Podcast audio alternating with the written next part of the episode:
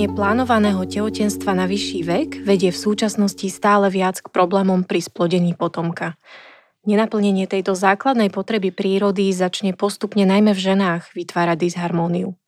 Dopada na ne podvedomý stres a celkový psychický diskomfort.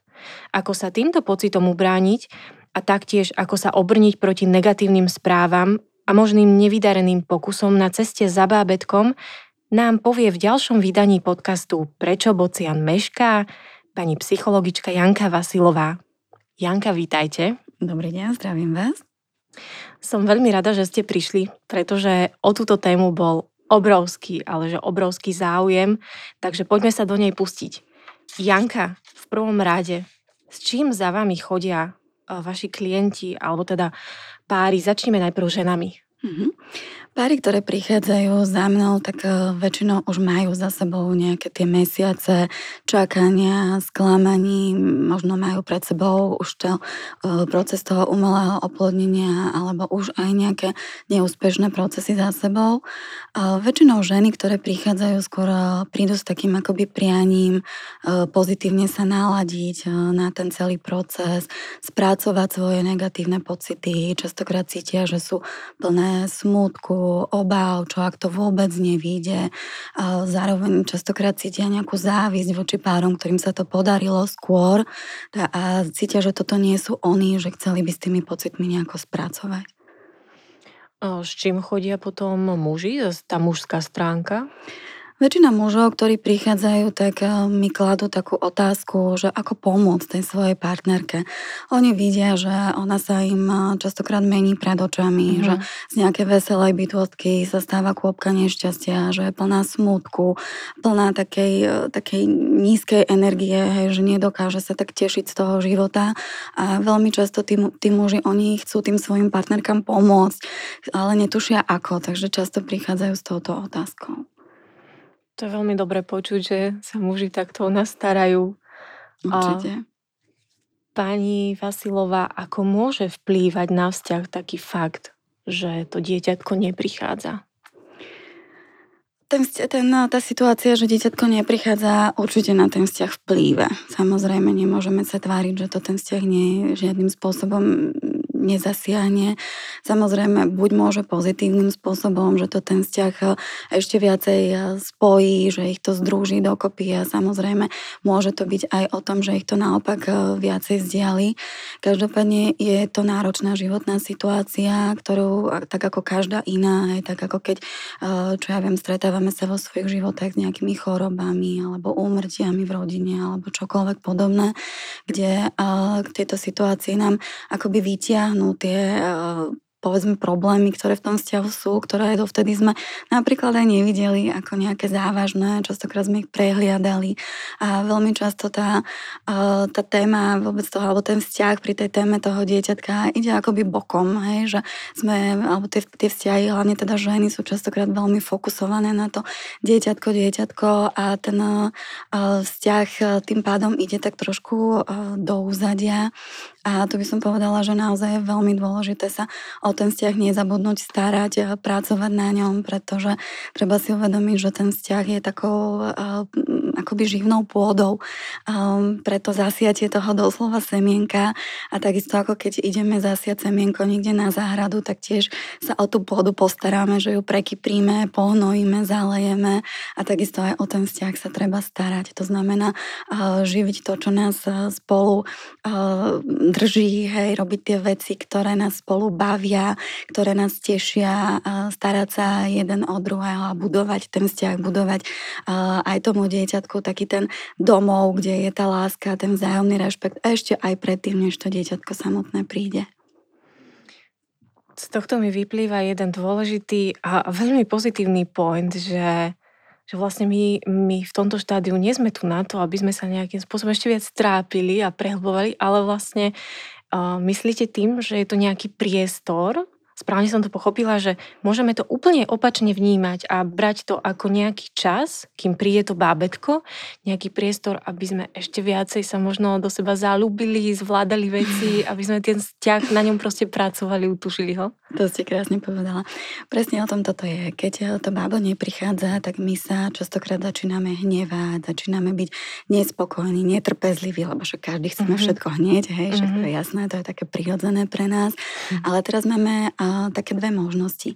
Buď môžem stráviť uh, ten čas, ktorý som teda uh, dostala, keď to dieťatko neprichádza, buď sa budem na ten čas hnevať a budem sa uh, durdiť a budem sa uh, vnútorne zožierať, že teda to bábo nie je, alebo môžem ten čas využiť na to, aby som pracovala jednak aj na tom vzťahu, samozrejme, aby sme presne, ako ste povedala, budovala tú vzájomnú lásku a samozrejme aj teda riešila ďalšie veci, ktoré sú s tým spojené, ktorým verím, že sa ešte dostaneme. Určite áno. Je pravda, že my ženy sme také citlivejšie, trošku asi emočnejšie prežívame na rozdiel od mužov tieto situácie, ktorí mm, berú viacej veci tak fakticky. A tým pádom možno viacej to precitujeme tak nejak sebecky v sebe a popri tom fakt, že zabudáme na ten vzťah.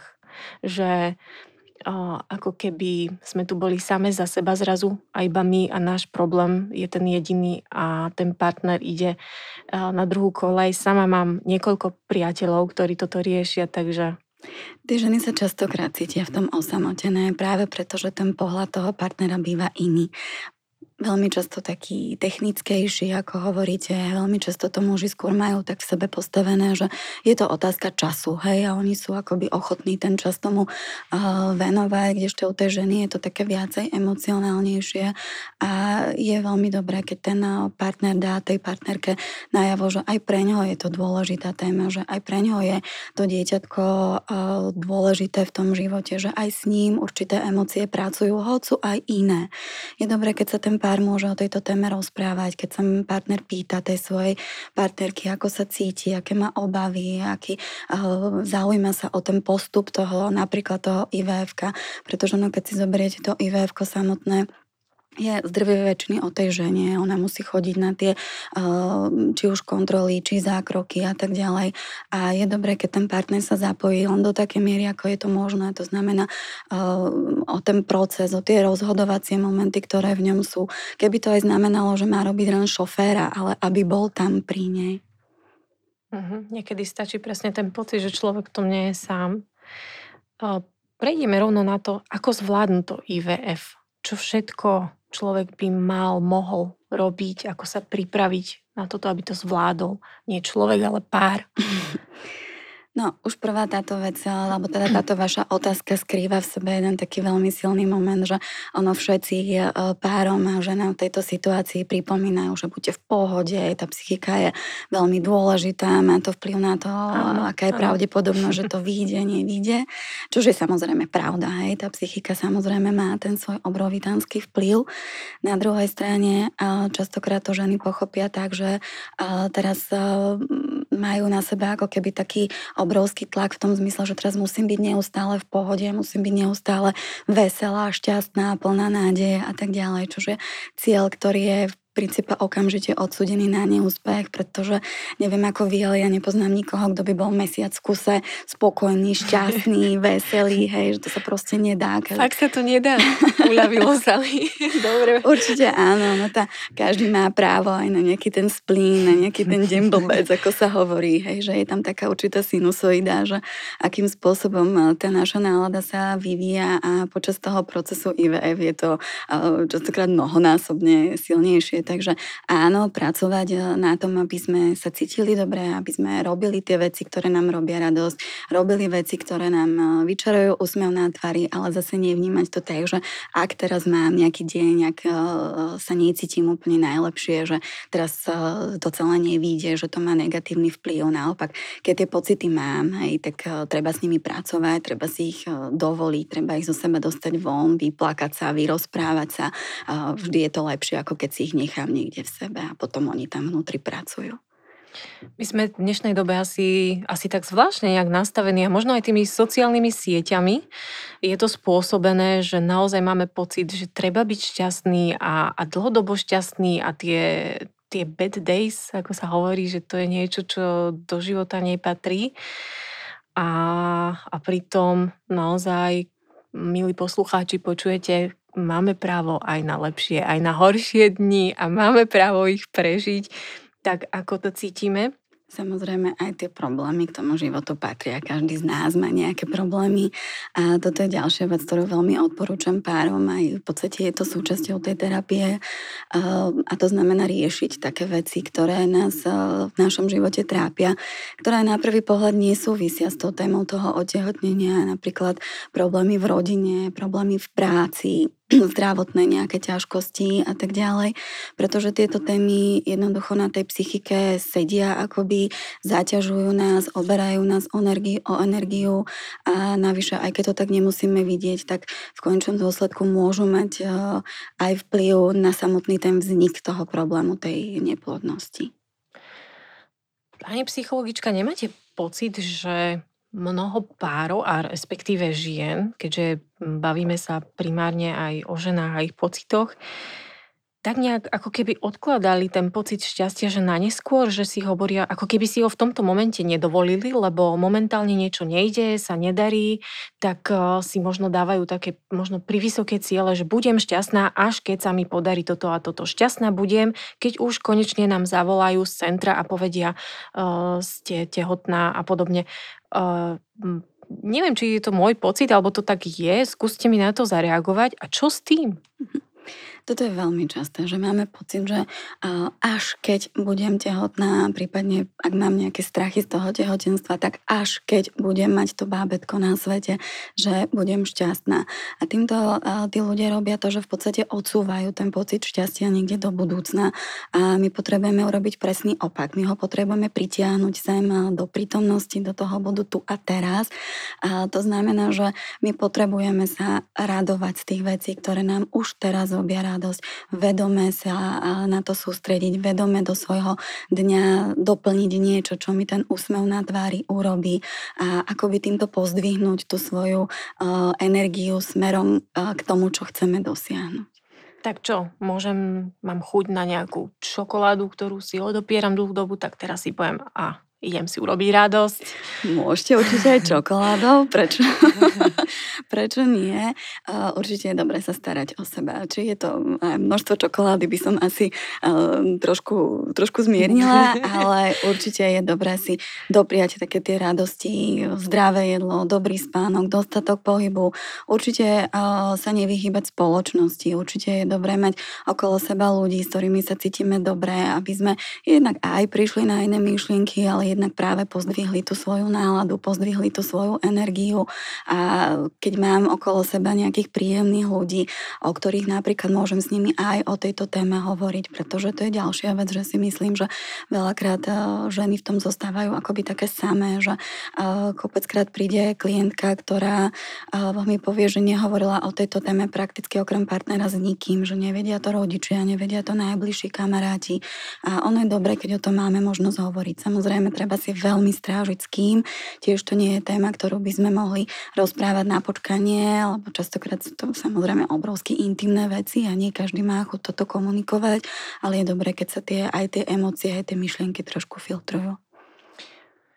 To určite máte pravdu, ale čo s tým, keď jednoducho páru sa nedarí dlhodobo, je frustrovaný, trápi sa a príde do tej spoločnosti a najčastejšia otázka alebo vec, ktorú vám šplechne spoločnosť, aj veľakrát aj priatelia, možno nevedomky do očí, je, že no čo, a kedy bude? Kedy budeme kočikovať? Kedy čo, bábetko?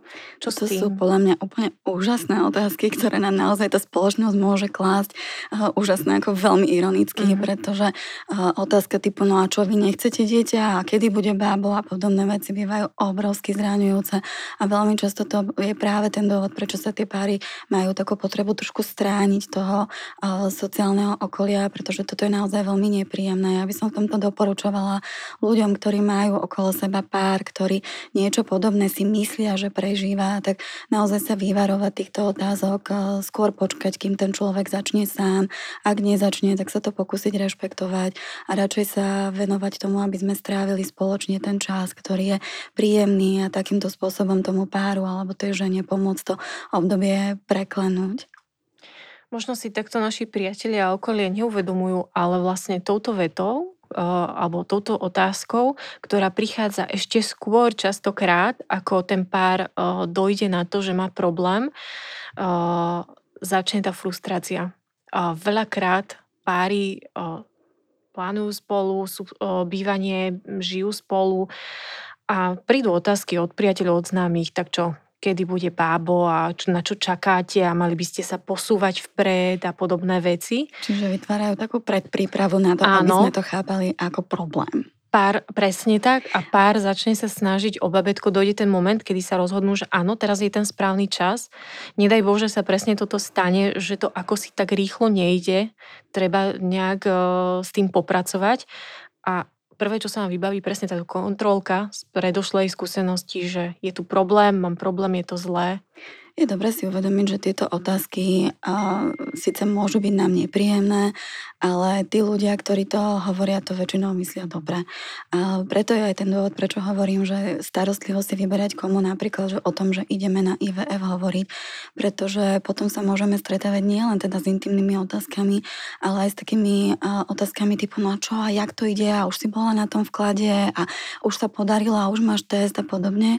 A tí ľudia to myslia dobre, hej, tí ľudia tým chcú povedať, že to s nami prežívajú, ale v končnom dôsledku to môže byť taký náklad navyše, taký ďalší tlak, ktorý na sebe potom ten pár cíti.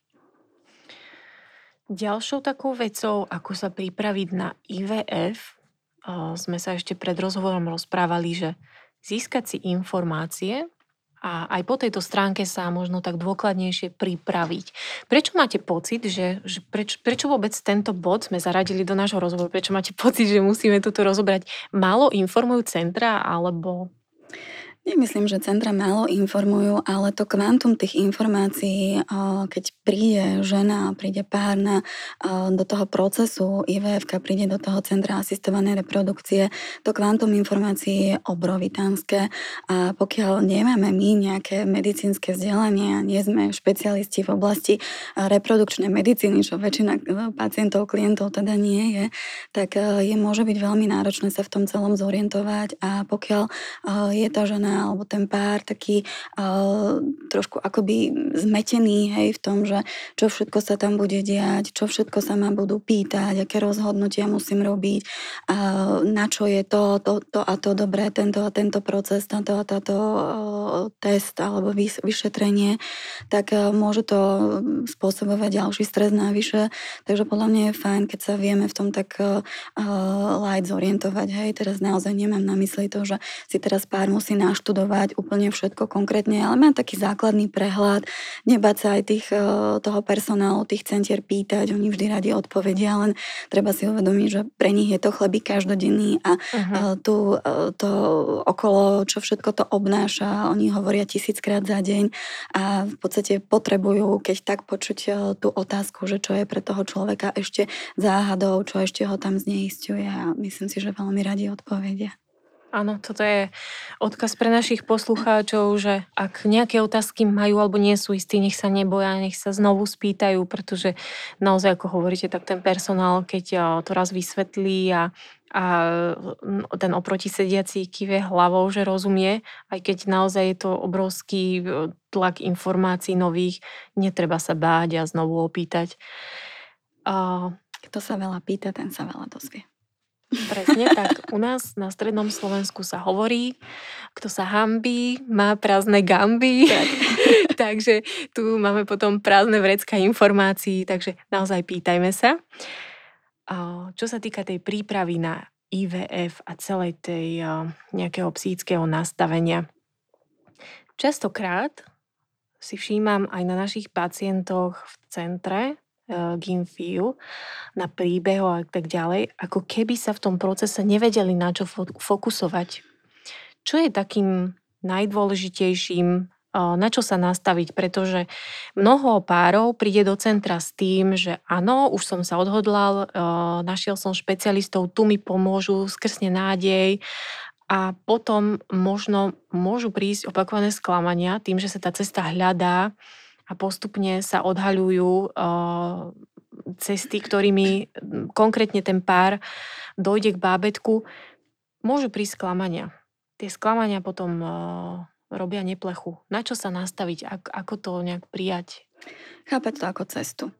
Ono, samozrejme, že keď už sa rozhodneme, že ideme do toho procesu ivf tak uh, veľmi dúfame, že to hneď vyjde, čo samozrejme nemusí, že tá garancia tam nikde nie je a toto býva pre páry veľmi stresujúce, pretože samozrejme všetci chceme garanciu, všetci chceme vedieť, že keď už do toho idem, tak to vyjde a je veľmi nepríjemné to vedomie, že idem do toho dať obrovské, alebo dávam do toho obrovské množstvo času, energie, peňazí a tak ďalej a že vlastne tú garanciu nemám.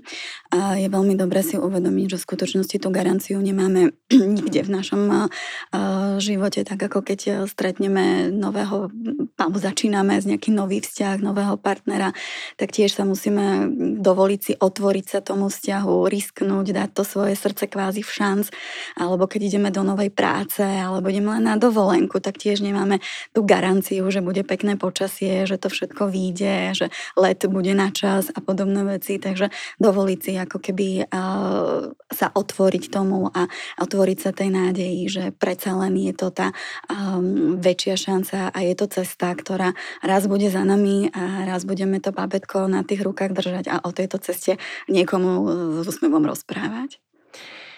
Pani psychologička, vy ste nám tu dali úplne nádherný návod, ako toto všetko zvládnuť. Môžeme si to zhrnúť. Opravte ma, ak sa milím. Prvý. Prvý, viac, ešte viac sa zalúbiť, užívať si jeden druhého, netrápiť sa a neobviňovať sa, ale naopak ešte silnejšie sa objať, čo môže byť krajšie. Ďalšia vec, dopriať si, robiť si radosť, dať si koláčik, čokoládku, čokoľvek, čo nám urobí radosť na tvári, ísť niekam na výlet, jednoducho sa nielen starať o ten vzťah, ale aj o seba. Potom pýtať sa, informácie hýbu svetom, takže čím viac viem, tým pre mňa lepšie, super. Do určitej miery pripomeniem, netreba to prehnať, niekedy to môže ano. byť škodlivé. A ešte uh, zaujímavý zdroj informácií. Samozrejme, pýtam sa svojich lekárov, doktor Google je tu, bohužiaľ, to je prvá voľba vždy, po ktorej ideme, takže asi tu myslíte, že tu by sme mohli trošku zbrzdiť a nie všetko. To závisí. Netreba, myslím si, že všetko zmierou. Že ako áno, aj na Google sú určite dobré informácie, ale určite aj nefunkčné informácie. Určite by som eh, viac využila stránky centra, využila by som eh, personál centra, kde by som hľadala tie informácie. Uh-huh. A ďalším bodom, vykecať sa s kamoškou, dať si s kamoškou kávičku, nájsť niekoho, s kým sa porozprávať, alebo s priateľom, s rodičmi možno utúžiť, s mamou možno ešte viac vzťah, predsa ženy si navzájom rozumejú a v ťažkej chvíli si vedia pomôcť. No a sústrediť sa na cieľ, mať pred sebou víziu, cestu, napriek tomu, že rozoberáme veľmi ťažkú tému, a spôsobuje naozaj veľmi ťažký psychický diskomfort. Ja tu vidím jedno veľké, obrovské pozitívum a nadherný čas pred nami, za ktorý sa môžeme pripraviť na ten šťastný koniec a na to vytúžené pápetko. Tak, ja by som možno ešte k tomuto doplnila, že nenúďme sa nemyslieť na to dieťatko, pretože veľakrát tá rada býva o tom, že nemyslíte na to a potom to mhm, príde. Mm-hmm, ale treba si uvedomiť, že keď sa táto túžba raz zapne, tak ona už sa vypnúť nedá a je to v poriadku, keď na to tí ľudia myslia, keď je to stále akoby na tom tanieri, ale treba na ten tanier priložiť aj uh, tie ďalšie veci, o ktorých sme hovorili.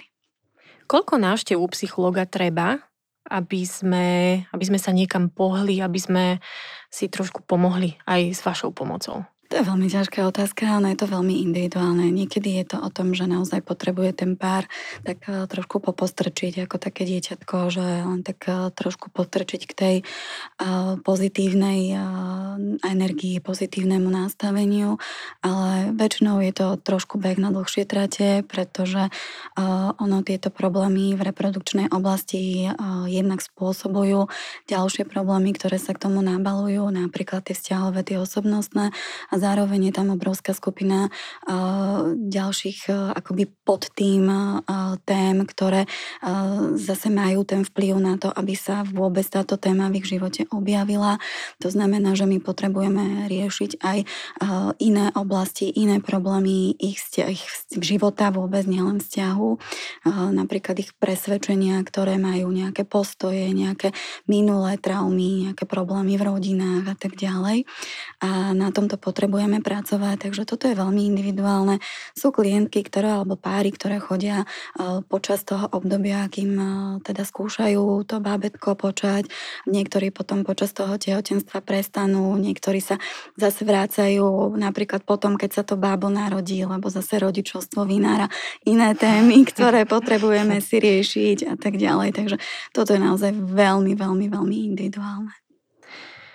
A nevieme, ako ubehol nám čas, takže pomaly budeme končiť. Škoda, škoda, že sa nedá zmestiť do tých 20 zhruba cirka minútiek aj viac, ale verím, že aspoň trošku sme tým poslucháčom našim pomohli. Kde vás nájdu v prípade, že by niekto chcel si rozobrať tému s vami osobnejšie a možno konkrétnejšie situácie, príklady, kde vás nájdu? Všetky informácie o mne môžete nájsť na mojej stránke janavasilová.sk bez pomočiek, bez bodiek, všetko spolu a tam nájdete aj kontakt, aj všetky potrebné informácie. Keď niekto bude chcieť, tak samozrejme je veľmi vítaný. Ďakujeme veľmi pekne. Ďakujem veľmi pekne aj za vašu návštevu v našom podcaste. Pozdravujem všetkých poslucháčov. Naďalej nám môžete písať e, do správ na Facebooku témy, návrhy, typy, ktoré vás zaujímajú, ktoré by ste chceli, aby sme ďalej rozoberali. Môžete nás komentovať, šerovať, zdieľať. Ďakujeme veľmi pekne, veľmi sa tešíme úspešnosti tohto podcastu a budeme tu naďalej pre vás aj na budúce. Od dnešného mikrofónu vás opäť zdraví Maja, oproti mňa pani, do, do, pani psychologička Jana Vasilová Ďakujem ja krásne za pozvanie a prajem všetkým krásny deň. Všetkým prajeme krásny deň. Majte sa.